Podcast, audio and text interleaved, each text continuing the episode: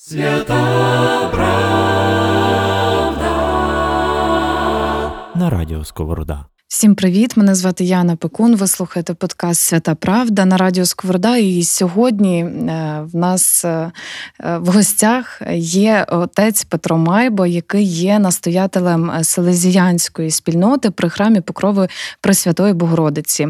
Е, основна діяльність цього храму є всебічний розвиток молоді і підлітків на основі християнської католицької віри.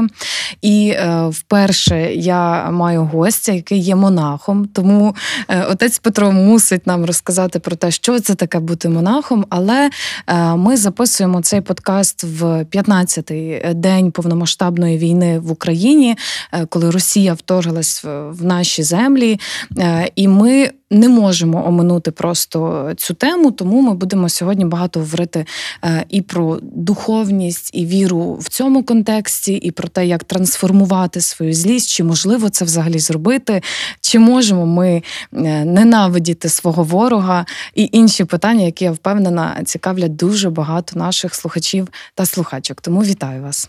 Дякую. Е, давайте почнемо з того, що означає бути монахом. Бо ви перший нас такий герой, тому це дуже цікаво. Ну, герой, то що так знаєте, занадто кльово сказано, але ну, по факту це є посвячена особа. Тобто та особа, яка якщо так простіше, яка вибирає можливість напряму жити в єдністю з Богом. По факту, якщо, наприклад, е, в шлюбі це ти обираєш Бога, але через іншу особу, в якій ти любиш того Бога і через то маєш можливість зростати в єдності з Богом, то ми вибираємо його, скажімо так, напряму.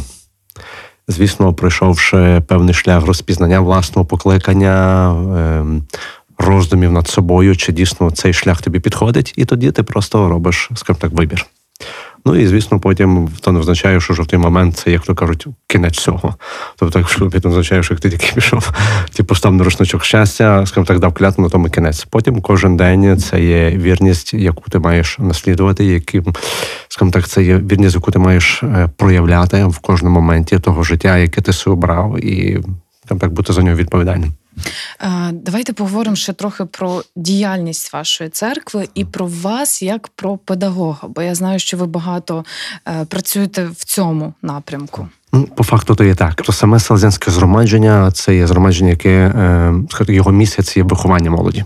Тобто це не є тільки займатися молоддю, бо ну, е, деколи важливо є чітко надавати, як би сказати. Е, щоб, скажімо так, слова, як би сказати, розумілося, про що йдеться. Тобто, займатися це я це, наприклад, як для мене, займатися це означає, що типу просто, скажімо так, діти зайшли, як то кажуть, на певну територію, ти за ними дивишся, щоб часом вони щось там собі не вчудили, і, образно кажучи, дивишся, щоб все більш-менш проходило добре. Виховувати то означає допомагати людям зростати, зростати в цінностях.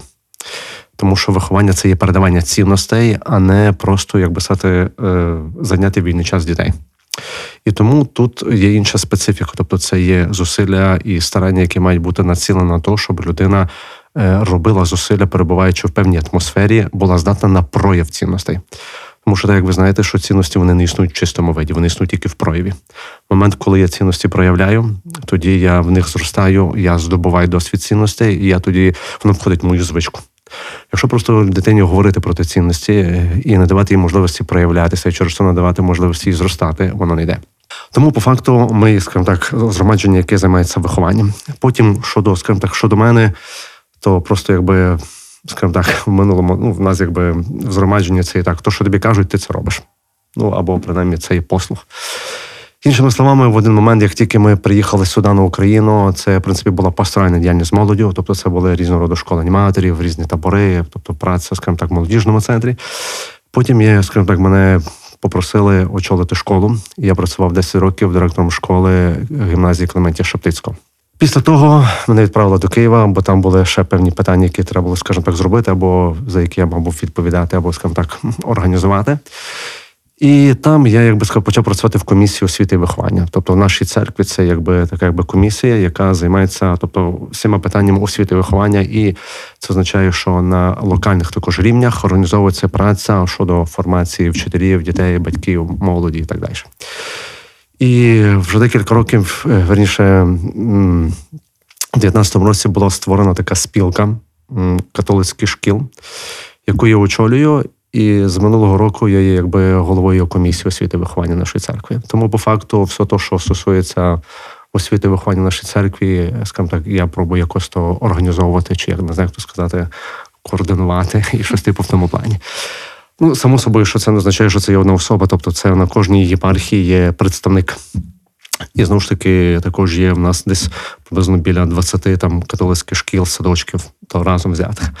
І ми помаленьку пробуємо скажімо так розвиватися і ширити ту модель, освітню модель цілісного виховання, скажімо так, нас на наших теренах і, образно кажучи, по всій Україні.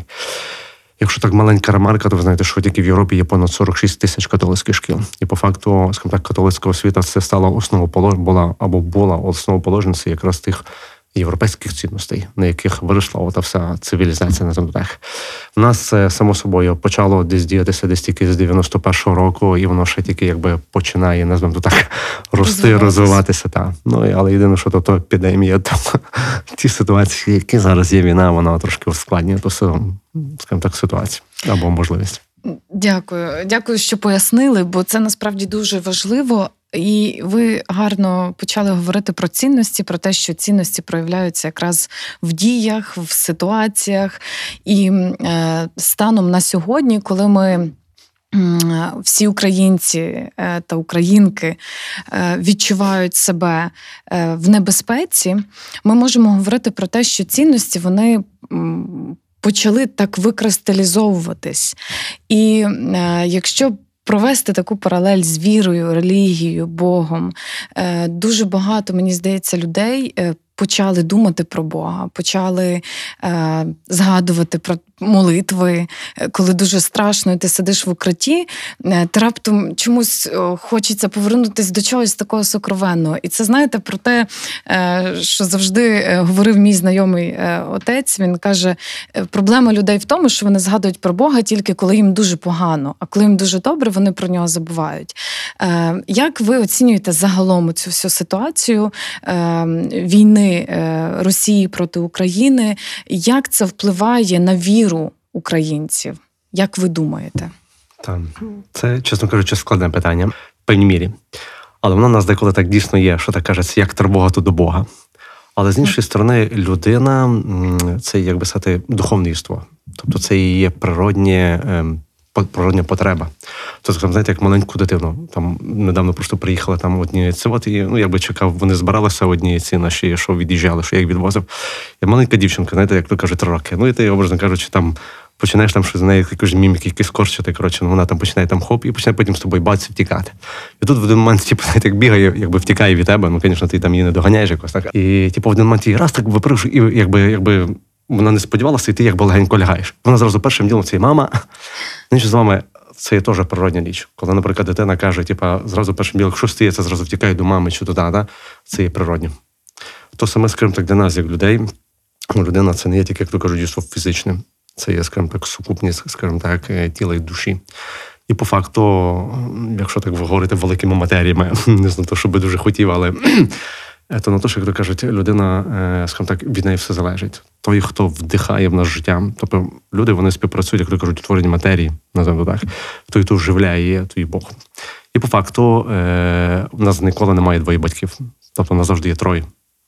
Тобто є двоє, які співпрацюють у творенні, називаємо так, матерії, і той, якраз хто вселяє в ту душу, тобто то, що вживляє матерії. Якщо так простіше, ну, що саме труп не бігає, не сміється, там, як то кажуть, приколи якісь не виставляє. Тобто, то є мертва матерія, ну, там кінець, тобто немає того, що його оживляє. То це є природня потреба Бога. І дуже часто, напевно, що деколи, знаєте, то кажуть, інстинкт самозахисту є всіх, це є також природня річ. Е, Ми дуже часто згадуємо про того Бога, коли дійсно є щось е, якесь складне. Тому що, я не знаю, як це сказати, якщо то пояснити. Просто коли нам є добре, по факту для людини, коли є добре все, це є природній стан речей. І ми живемо, як то кажуть, тим природним станом речей. І через то деколи, якби, можливо, через то розслабляємося.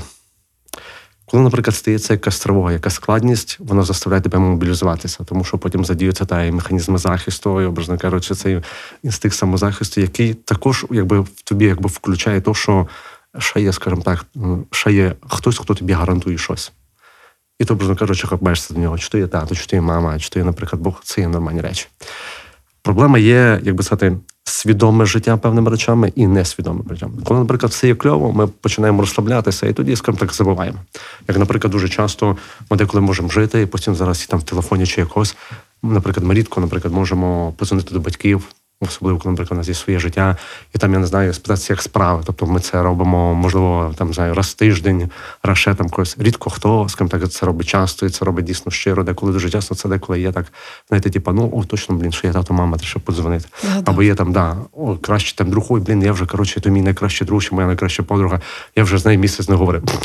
Типа, звучить смішно. Ну, типа, це дійсно найкращий твій друг, найкращий друг, чи найкраща подруга, чи батько, чи мати, е, які для мене є дорогі. Це означає підтримування стосунків, дбати про. Якщо ти розслабляєшся, воно, скажімо так, є, скажімо так, складність.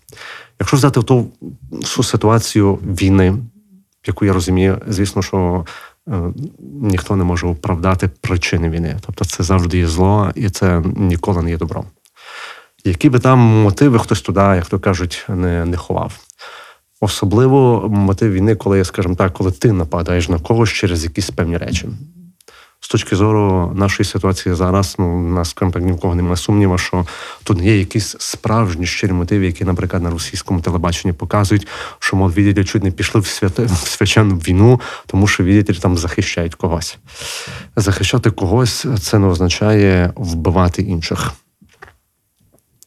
Я розумію, що деколи, е, е, скажімо так, в зарашніх моментах або в зарашній ситуації приходиться також це робити, тому що якщо реально агресор, образно кажучи, е, скажімо так, він нападає, тому захистається, але це інший мотив, це є мотиви захисту, самозахисту, на який ми маємо право. Просто іти нападати на когось, вбиваючи ту іншого, бо вона, скажімо так, там, скажімо так, когось там кривдить. Це є, як то кажуть, трохи перебільшені, перебільшена дія. На радіо Сковорода. Дякую, що ви теж е, відразу повернули до цього питання, бо я от буквально вчора розмовляла з військовим, і в нього велика травма якраз від того, що він вбиває. І він каже: Я змушений вбивати, я ненавиджу всім своїм серцем ворога, але мені боляче від того, що я зобов'язаний це робити, мене спонукають до цього. Я знаю, що я захищаю свою жінку, своїх дітей, і в мене немає іншого вибору. Але перед Богом йому боляче, він так висловився. Е, я розумію, що десь е, всім нашим військовим, які зобов'язані зараз захищати нас, нашу землю і воювати так само. е, Це дорого коштує в моральному е, контексті та в духовному. Е, І ми дуже довго будемо говтуватись від цієї війни, і ми навіть не розуміємо, скільки ще вона триватиме. Але оце питання духовне, воно постає дедалі більше на якийсь такий перший план. Якщо ми повернемось до питань цінностей, до питань е, злості, до питань ненависті, емоцій, оцих всіх негативних. Е, Зараз ми бачимо, як е, всі українці і українки дружньо почали ненавидіти спільного ворога, і в цій ненависті вони об'єднались.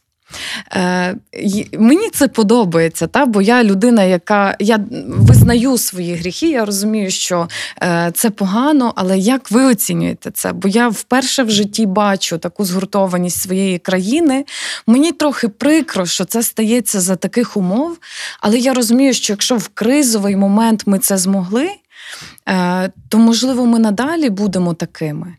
Ну, дивіться, якщо копнути глибше, скажімо так, це моя думка, але думаю, що це не є тільки моя. Е, об'єднатися заради ненависті по відношенню до когось, воно ніколи не принесе нам нічого доброго. Тому що ціль ніколи не оправдує засобів. І, скажімо так, керуючись чимось негативним, ти ніколи не зможеш досягнути чогось позитивного. Як на мене, я більше бачу, що українці об'єднуються, щоб та дати відсіч іншій, скажімо так, ворогові. Але об'єднуються, тому що, скажімо так, люблять свою батьківщину, люблять та ладно, батьківщина, скажімо так, щоб не викидати великими фразами. Але кожен переживає за щось своє, за щось рідне, близьке, що любить. І як на мене, якщо ми об'єднуємося навколо чогось, виключно навколо того, що любимо, що не хочемо втратити, що за що боїмося, щоб тому, чого любить, не спричинилося, що не тому, що не хочу, щоб спричинилося щось погано. Я думаю, навіть в сім'ї та будь-де. Тобто, якщо я, наприклад, когось захищаю від когось, там чи мою дитину, чи мого близького друга і так далі, не тільки тому, що блін, там то є поганий, тому що люблю ту особу, яку захищаю. Я тим керуюся. Інакше керуватися ненавистю злостю, тобто це не є природне, тобто це не є сильна сторона. Тому що будь-який негатив це є слабкість. І тільки то, що є цінністю, це є сила. І по факту нам треба вміти це розуміти. Тому, якщо навіть об'єднуємося, маємо об'єднуватися навколо тих цінностей, які нас об'єднують, які додають нам сили, і додають навіть можливість дійсно протистояти тому, що є злом, що по-любому завжди є слабше. Бо воно кажу, не є природнім, воно навіть не є, якщо скажімо так сказати, з такої богословської називаємо точки зору, воно навіть не є сотворене. Тобто воно по факту це є викрадення добра. І тому завжди буде слабкість, тобто слабим. Воно не зможе. Тобто об'єднуємо заради любові. Так, я це, би сказав, це так. теж гарно. Е, Я е, знаю, що зараз ви приймаєте в себе вимушено переміщених е, осіб. Якщо говорити загалом про Львів, Львів на оцей 15-й день війни, я можу вже точно сказати, що він став таким, ну погане, напевно, порівняння з хостелом, але це такий хаб, де приймають дуже багато вимушено переміщених е, осіб. Станом на зараз їх є 200 тисяч е, у Львові, і це напевно вже максимум, який Львів може прийняти, якщо він точно не хоче перетворитись на хостел. Е, Але разом з тим, е, чомусь е, ну, в нас добре, і вимушено переміщені особи не дуже хочуть їхати до Луцька чи до інших е, міст, але дуже хочуть до Львова. Е, є, Що ви робите?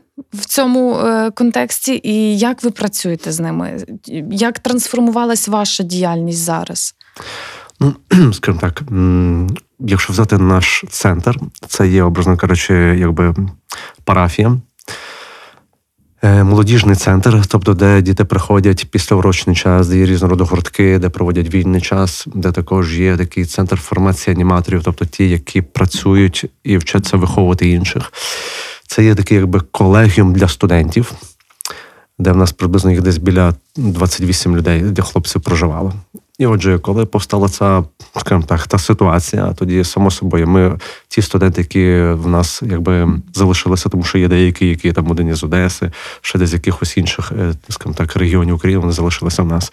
Тобто ми їх, як то кажуть, спакували на землю так, там в одній кімнаті. Тобто і інші ми просто, як би сказати, організували для того, щоб приймати тих біженців. Потім наверху в нас є типу такий, якби я не знаю, як би сказати, типу, знаєте, таке, як під хостелом, напевно, щось. Типу, такого ми зробили для того, щоб приймати груп. Бо дуже часто, тобто, наш е, самий ще центр, він, як би сказати, ми на базі нього проводимо різні інформаційні моменти, там вишколи вчителів, аніматорів і так далі. І деколи вони приїжджають також з різних там міст, і, ну і щоб само собою в нас навіть Львові деколи не йти, щоб переночувати, це складно. Тому по факту там в нас вони мають можливість, скажімо так, переночувати і, образно кажучи, там принаймні там 16 місць є можливість спокійно у них бути. Тому ми це все переорієнтували туди. Тобто, по факту, зараз десь понад 30 там ще більше чоловік на живе. І тут ясно є як, що, скажімо так, хто має можливість себе там забезпечити продуктами чи якось, то вони собі в крайньому разі. Ну, були такі, що дійсно вони кажуть, нам не потрібно нічого, ми маємо можливість, нема питань. Ті, які не мають, ми їх забезпечуємо продуктами і всі. Єдине, що ми їх просимо, скажімо так, якийсь один момент, ми їм там даємо там перше чи якесь, або, наприклад, десь там замовляємо, або просимо, щоб нам привезли якісь обіди. Але просимо також, щоб вони, скажімо так, е, самі собі варили, тобто маючи продукти, самі собі варили, потім дбали про ті приміщення, скажімо так, якби долучалися. Бо сидіти і просто нічого не робити ну це є проблема. Так, на голову, як то кажуть, впливає зле. Це якби один з видів діяльності. Другий це просто є в нас, як би сказати, певні групи різних, як то кажуть, е, як то як то називають, як кажуть, групи по інтересах. Є типу така, якби е, група, типу голубів миру і так далі, які організували це плетіння сіток. І по факту в нас вже теж ну, дуже багато приміщень задіяли під те, щоб це вплести. Ну що приблизно це десь певні від 100 до 200 дітей, які людей різних, молодь, е, старші, які приходять. Просто, як то кажуть, по класах, тому молодіжному і так далі, воно все платуть сітки, то малюють. Ну і ми потім відправляємося на схід. Тому, по факту, е, це є такі дві основні діяльності. Третя, вона, скажімо так, вже більш, скажімо так, менше, можливо, в тому плані. Це просто тоді дійсно збирали в певні моменти ту гуманітарну допомогу, і тоді дивимося, кому вона є потрібна. В крайньому разі там співпрацюючи з різними організаціями, просто тим треба то, а тим треба сьо, або дзвонять, кажуть, нам треба таке сяке. Тобто ми, як то кажуть, ділимося, це даємо, замовляємо десь там, маючи можливість, скажімо так, за кордону. Зараз ще десь трохи має всього різного пройти. І тому, образно кажучи, це просто скеровувати туди, там, де це є потрібно. На жаль, ще поки що не виходить аж так дуже добре вийти десь там на схід, бо знаю, що там є також різного роду можливо, ну, типу, потреби, але більше діємо через, напевно, тобто міська рада, облрада, вони більше, як то кажуть, мають оці канали, е, знають чітко, де що є потрібно. То в крайньому разі кажемо, наприклад, звозити різного роду люди, коли приходять там з різними речами. Ми їм кажемо, що там везіть, везіть, наприклад, на Коперніка, або там ще десь дають ті центр збору, де вони потім то все класифікують і відправляють десь на схід туди, куди вони знають, що потрібно.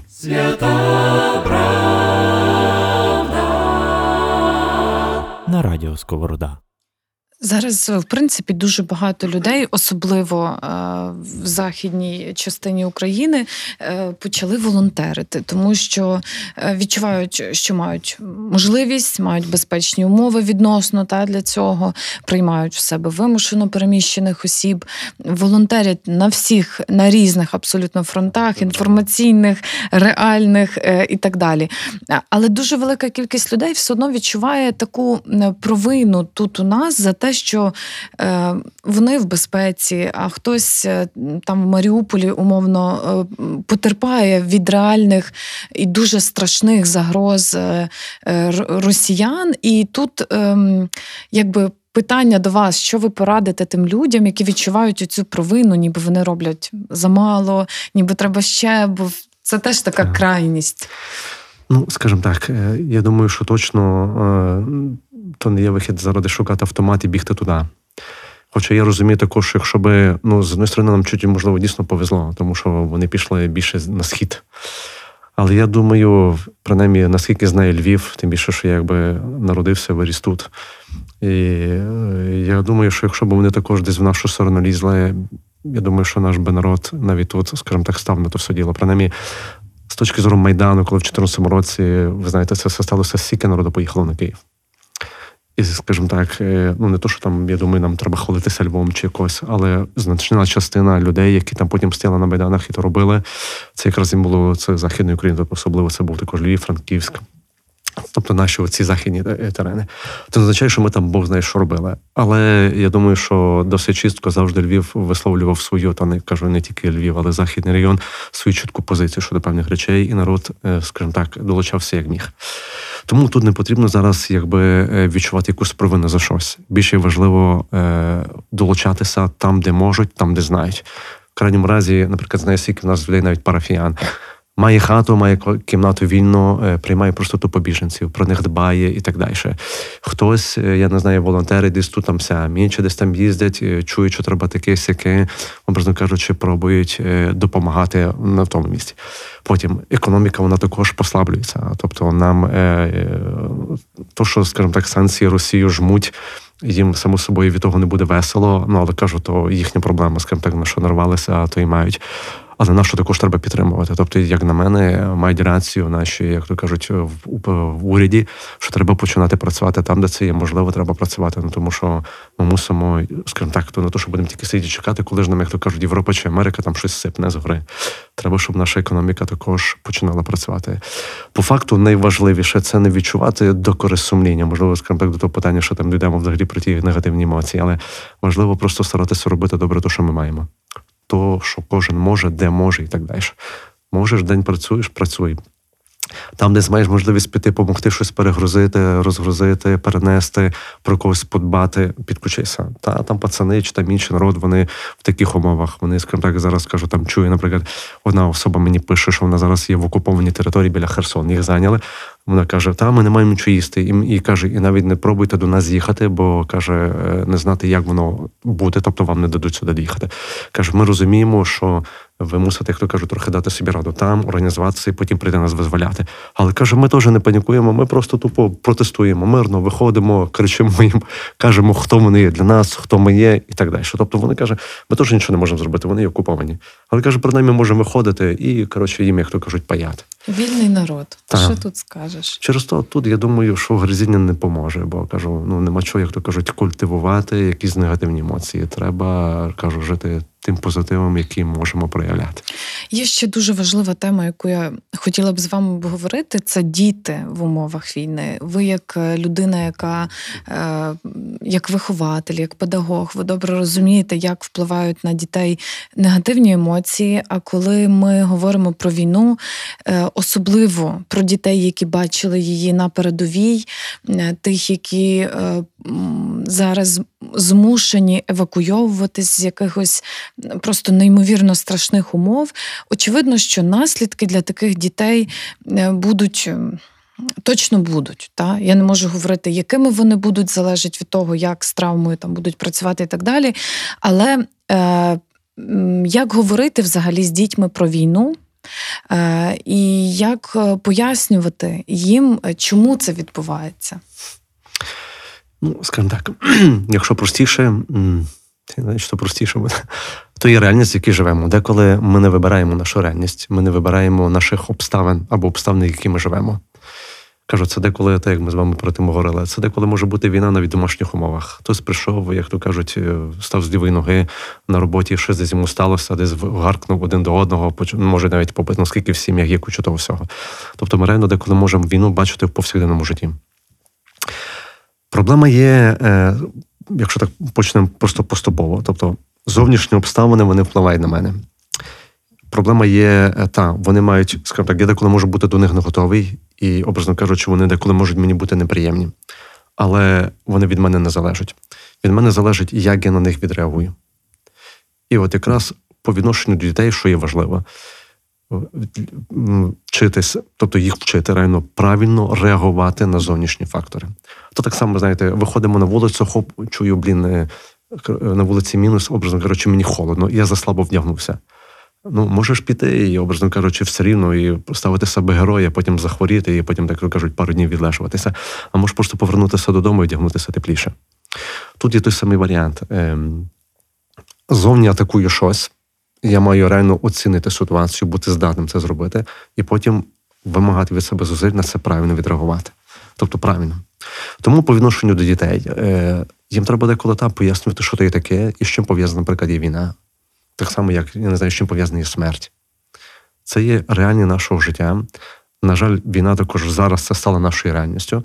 Тобто, це є певні обставини, які ми собі не вибираємо, які не є нормальні, не є добрі, але на них ми маємо реагувати певним чином. І от якраз треба дітям роз'яснювати, що той негатив ним не можна жити, і ми бачимо його наслідки. І пояснювати дітям, як на це ми маємо, скажімо так, реагувати і вчити їх на це реагувати. Друга річ щодо емоцій. То, що дитина, наприклад, пережила, воно стає її досвідом, досвідом життя. Але зазвичай досвід життя він міняється іншим досвідом. Той негатив або той негативний досвід, який дитина пережила в певний момент, його можна замінити іншим позитивним досвідом пережиття. Ну, так само, знаєте, як, наприклад, в дитинстві, е, я не знаю, йшли ми там через, вийшли, наприклад, там через темний провулок, і хтось з вас дуже сильно налякав. І постійно, тобто, воно само собою е, залишається тоді на підсвідомому рівні. І тоді кожен раз, коли ти бачиш темний провулок, тебе якби е, чисто, як то кажуть, на підсвідомому рівні, ти почнеш відчувати страх пережитого від того, що було. Могло це може бути 10 років тому навіть, і ти можеш по-любому це відчувати. Тобто, якби бути під впливом того негативу, який стався 10 років. Що це стається? Тобто, коли я бачу той темний провулок, я автоматично якби оживляю той досвід пережитого, тобто реальний досвід пережитого. І через то я зразу починаю відчувати якесь тремтіння, страх, якусь невпевненість і так далі. Щоб позбутися того, що треба зробити. Це треба в першу чергу за допомогою когось або самому все ж таки наважити, зрозуміти, що то є там велика проблема, той темний провулок, що це, образно кажучи, було тоді, то просто зробити свідоме, цілеспрямоване зусилля пройти через той певний притулок. Раз, другий, третій. Аж поки ти реально не побачиш, що та в тебе є пам'ять про те, що сталося, але, скажімо так, страх, який ти відчув від пережитого, його вже просто немає. Тому що ти його замінив іншим досвідом, впевненістю, скажімо так, тим ціннісним досвідом, тобто певністю, відвагою і, скажімо так, спокійним ставленням до того, що було. І це стосується, напевно, і дорослих так само. Та? Тобто це такий універсальний алгоритм. Але я знаю, багато батьків, можливо, від різних причин, можливо, від страху реакції дитини, можливо, від невміння пояснити якісь такі кризові е, речі, які раціонально складно пояснити, обманюють дітей і кажуть їм про те, що та це там просто щось там відбувається, або якось це намагаються прикрасити такими, знаєте, ем, словами, як для дітей, та якийсь там поганий дядько прийшов і щось там зробив, але нічого там нічого страшного не відбувається, будуть в тебе канікули там. Але коли дитину доводиться вести в укриття, очевидно, вона стикається з таким внутрішнім дисонансом. Вона розуміє зовнішню тривогу, відчуває тривогу батьків, а їй говорять, що все окей. Е, що ви порадите таким батькам? Якщо сказати чесно, то неправильно. Це реально неправильно. Тобто, бо це є реальний факт. Тобто, на що, на що завертати якісь обгортки, скажімо так, реальність, якою вона не є. Воно нічого не дає. Тобто, реальне життя це якраз то, що нам що нас виховує, і реагування на яке е, допомагає нам формуватися і ставати сильними. Ну добре, в певній мірі ти зараз обережеш ту дитину від того, від того, від того далі. Що я пам'ятаю, працюючи в школі, скажімо так, я беру деколи, знаєте, як порівняння. Я пам'ятаю, наша, як би сказати, ну мені там, скажімо, 45, так? Наша е, генерація, яка була вихована там, скажімо так, ще за часів Радянського і далі. Я не пам'ятаю, щоб я, наприклад, е, щоб мене хтось водив до школи. Я не пам'ятаю, е, чи я в першому класі, щоб мене хтось, як то кажуть, е, взував, вдівав, робив мені бутерброди в дорогу і все інше. Тобто були інші часи, мені треба було робити все самому. Але по факту, ти потім, як сказати, коли ростеш, ти стаєш готовим до життя. Тобто, е, в мене не виникало в житті проблем зробити собі їсти, чи зробити то, чи зробити то, чи зробити все. Тому що ти від маленька це вже все робив. Якщо дитину, скажімо так, ховати від певних речей або робити все за нею, то деколи стається, так як в мене був певний такий досвід, що, образно кажучи, дитина прийшла п'ятий клас, п'ятий клас. Вона виходить назад після школи, і в неї два шкари, типу, знаєте, як то кажуть, в різні сторони. Я такий кажу, мала, ти типу, що не бачиш, ти неправильно взулася.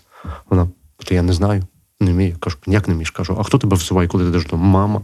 Я кажу, мама, не знаєш, що тобі в школі треба буде перезутися. І потім назад самі взутися і піти додому.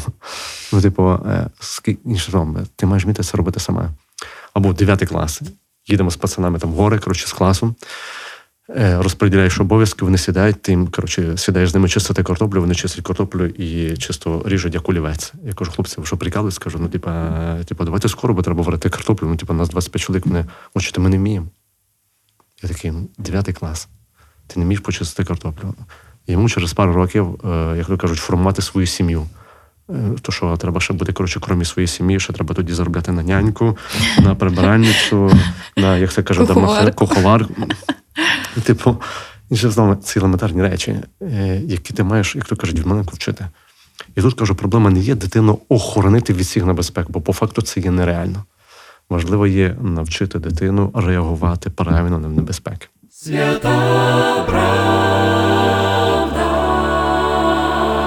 радіо Сковорода.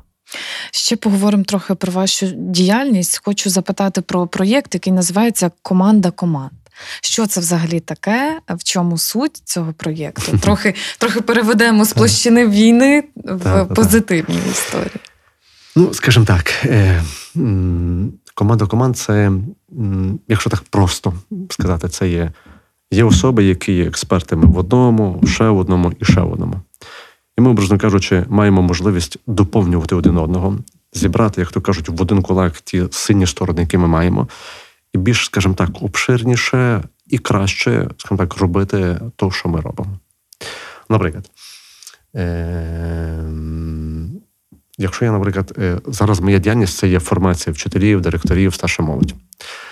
Але я, наприклад, не знаю, як, наприклад, допомагати організовувати такий плацдарм для громадської діяльності в певних місцях. Але, наприклад, знаю, що є українська освітня платформа, які це вже дуже роблять, вони є спеціалістами в цій справі. І вони мені можуть тому допомогти. Тобто, беручи, я беру своє, вони беруть своє, ми можемо зробити, скажімо так, щось більш обширніше і чіткіше. Тобто, як сказати, масивніші, я би назвав так. Якщо, наприклад, беру є студентське капеланство, у них також є дуже кльова програма, через яку вони допомагають людям, як кажуть, от, скажімо так, подолати якісь свої труднощі чи проблеми, або, наприклад, ті, які вони оцерковлені, типу, здобути, скажімо так, певні інші світогляди і так далі. У них це є дуже кльово розпрацьовано. Знову ж таки, якщо я, наприклад, піду, наприклад, образно кажучи, в школу, будь-де, то я в тій школі зможу не тільки, образно кажучи, сфор... працювати щодо формації там дітей чи батьків, але, наприклад, затернуткнути також секрет громадської діяльності навіть в самій школі або школи, наприклад, в цьому як би контексті взагалі громади. Зможу, наприклад, підключити ту програму, е, яке має студентське капеланство для того, щоб, наприклад, допомогти людям з кризовими ситуаціями, або ж також попропрацювати, як кажуть, з тими, які є неоцерковлені, тому що, образно кажучи, є певна програма, яка чітко може це допомагати робити. І тому це є підсилення один одного.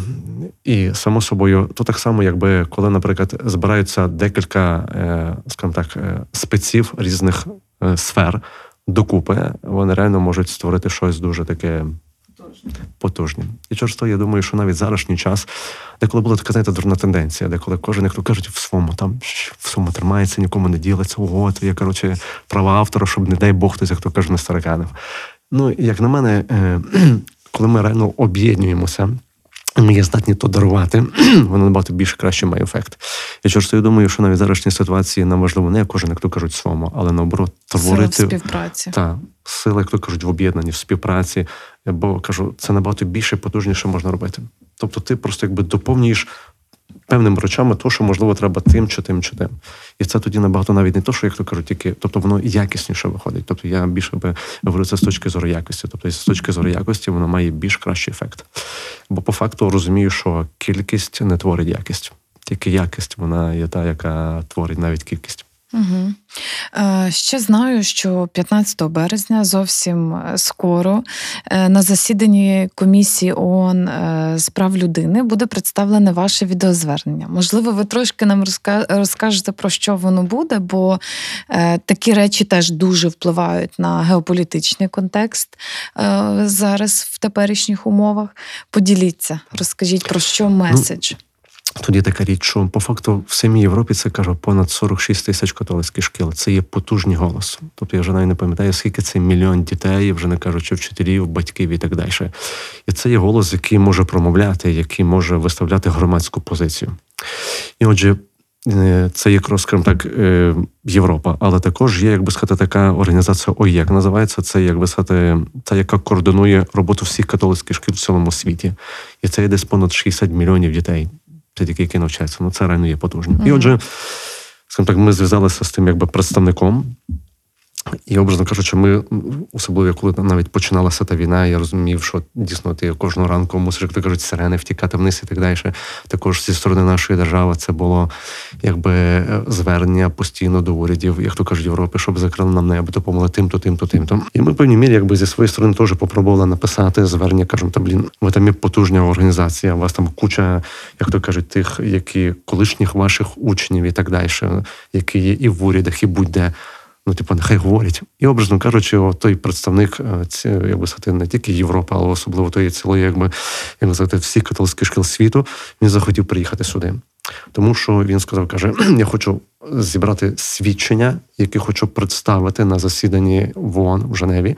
Щодо того, яка є ситуація, наприклад, наших дітей, наших навчальних закладів, що ми робимо, або який вплив негативний має війна на теперішню ситуацію в Україні. І він приїхав, подивився.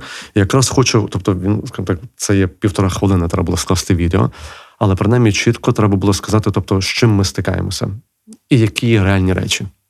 Ми попробували це зробити, де воно має служити там як, скажімо так, як флеш для того, щоб коротенько представити, яка є ситуація також і дітей, скажімо так, в Україні, учнів, шкіл і так далі, для того, щоб потім е, детальніше роз'яснити той фактор негативного впливу війни на ту ситуацію і що воно дає, щоб якраз спонукати е, Європу до більш рішучіших дій. Бо я деколи розумію, що то знаєте, то таке, як якби є прислів'я, що е, ситий голодного не розуміє. І воно деколи от є таке. Тобто воно нас не рухає. Тобто я пам'ятаю навіть персонально, е, коли зачув, скажімо так, пам'ятаю, десь декілька років тому я був в Лівії, бо нам типу показувало досвід католицьких шкіл там. І ти приїхав, там десь бачив, як то кажуть, військові так далі, це ще було до тої операції в Сирії. Воно тебе якби мало турбувало. Але потім в один момент, скажімо так, е, коли в них от відбулися ті дії і так далі, воно тобі було шкода за то. І ти навіть бачив там певні фото тих міст, де ти був, і які були зруйновані. Але воно якби реально ти то відчуває якось так занадто далеко. І тому, по факту, ну, з іншої сторони, ти собі кажеш, ну що ти можеш зробити? І по факту деколи там, ну, типу, що не поїдеш ти, як то кажуть, в Лівію, образно кажучи, що зробити, чи там в Ліван, чи тут у Сірії. Тут воно зараз стукнуло нас, і по факту, по відношенню до Європи, це є дуже близько. Я розумію, що вони сидять, вони зараз інший ритм життя, взагалі інший, все в тому житті. Тобто це є в Україні. Але я розумію, що воно мене вже торкається, як то кажуть, дуже близько. І тут проблема є, е, важливо, щоб їх якраз воно принаймні частково зачепило, щоб вони розуміли, що, скажімо так, це також стосується їх. Тому що, то скажімо так, не хочу там говорити, то, що якщо вони зараз з України не поможуть, то, то потім піде далі і так далі. Звісно, це може бути. Але проблема не є, як то кажуть, тільки виключно в певних ситуаціях реагувати на те, що тебе, як то кажуть, атакує. Коли можна цьому запобігти. І ти мусиш, як то кажуть, включитися для того, щоб е, зробити це. Тому що знову ж таки, по факту того, наприклад, Європа, знову ж таки, вона об'єдналася навколо називаємо так певних цінностей, які також її здатна захищати під блоком НАТО. Ну, то в певній мірі е, е, проявіть ті цінності, проявіть то, навколо чого ви об'єдналися, проявіть то, що є основою вашого суспільства навіть по відношенню до нас, які також взиваємо і маємо бажання бути разом з вами і розділяти ваші ті речі. Але знову ж таки, проявляти їх це також і означає захищати. Тобто, не типу бути пасивними. Через що, як ми з вами на початку говорили, якщо цінності існують тільки, як то кажуть, в прояві, тобто в активній фазі, проявіть це, дайтеся чути, е, скажімо так, е, зробіть якусь дію. Не просто ну, поспічувати це і дуже красиво. Знаєте, як кажуть, ой, бідолашний, ти голодний, блін, як мені тебе шкода. Ну, далі? та, де кусок хліба, навчи, як то кажуть, то, що зробити. Ну, інші словами, е, сидіти там, е, ну, скажімо так, це є, потім кажу, людство це є глобальне людство. Ми маємо бути здатні на дії, конкретні дії, хто що може по відношенню до тої ситуації, там, де він може. Від них це також зараз вимагається. Тому ж кажу, в один момент вони можуть бути інакше. Там не знаю, в них було куча проблем зараз там минулими роками з мусульманами, ті всі страйки також. Е, Це є також так питання для них. Чому воно в них якби відбувається? Я вам дякую Так, за цю е, глибоку і дуже помічну особисто для мене розмову. Я її чекала десь з дня 10-го, напевно, повномасштабної війни. Зізнаюсь чесно. Сподіваюся, що вона е, буде корисною не тільки для мене, а й для наших слухачів та слухачок. Е, Бажаю вам е, успіхів в усіх ваших проєктах і дуже дякую вам за ваше служіння. Е, Бажаємо та разом до перемоги. Та, звісно, я навіть не маю сумнівів. Так, Дякую почуємось. вам. Так, всього найкращого.